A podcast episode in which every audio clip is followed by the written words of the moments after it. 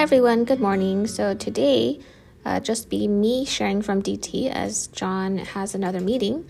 So I'm going to go ahead and go through Ephesians 6. So, what stuck out to me this time around going through this passage is that context really, really matters. Without the proper context, our Christian lives become incoherent and purposeless. The context that we all live in is spiritual warfare, it's a battle whether emotionally I feel like it or not is actually irrelevant, like Dennis McCallum says in the commentary section.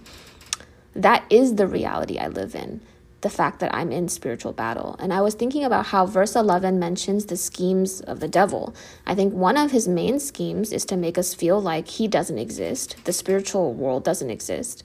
And the second scheme is to make sure we think we're living in peacetime, that there is no spiritual battle to be waged at all.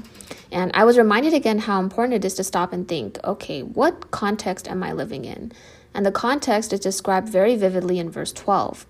There's rulers, authorities, cosmic powers over this present darkness.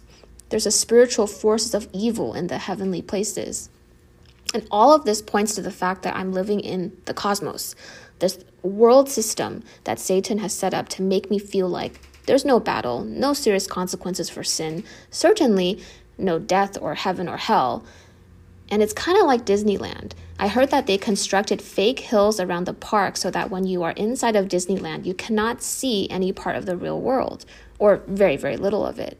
And it's this bubble designed to make you forget about the real world And the cosmos with all of the small creature comforts, nice restaurants, and fun activities that we happen to enjoy here in America, it's all designed in some way to make us forget spiritual reality.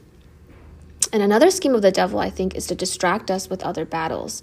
Most of the time, that means we're fighting battles for our own ego, fighting a battle to be right, fighting a battle to look better in front of other people, to be admired or liked. So so the question we need to regularly ask ourselves is what battle am I fighting right now?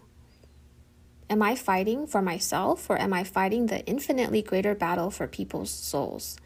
Because we only have a finite amount of energy and time. So if we're busy fighting petty ego battles, then there won't be room for fighting spiritual battle. So, moving on to verse 10 and then verse 13, twice it mentions the need for us to put on the whole armor of God so that we can stand. And I just want to highlight a few things about the spiritual armor. First off, it seems like we need the entire armor of God. We need to consider all these different aspects of what it means to be spiritually prepared to stand in the day of battle. We need to be battle ready. And that starts with a basic focus on first the truth. I think that's why they first mentioned the belt of truth, because we need to be oriented on the truth. That's the entire foundation of our spiritual armor. To remember spiritual truths of who God is, who I am, the reality that I'm a sinner, and also the reality that life is short, death is certain, and eternity is long.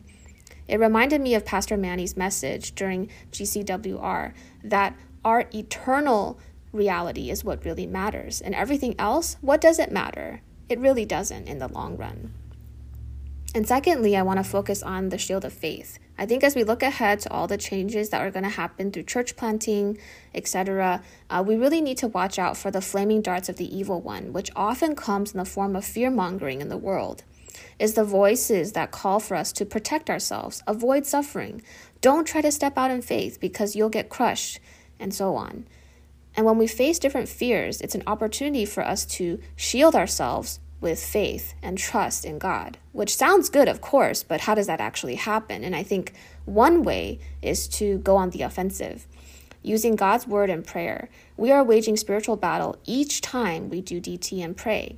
And I think that's something worth pausing and thinking about. Each time we refuse to give in to emotions, when we focus on the truth of God's word, it's actually this really momentous, powerful thing. Our time in God's word and prayer is how we stand firm against Satan's schemes, grow in our faith, and live as battle ready soldiers. So I want to encourage you guys today to really so I want to encourage you guys to really hang in there amidst all the distractions that are within from our own worries, fears, etc., and also around us through the myriad of devices and notifications that we receive throughout the day. We really need to stand firm through God's word. Okay, that's it. Have a good day.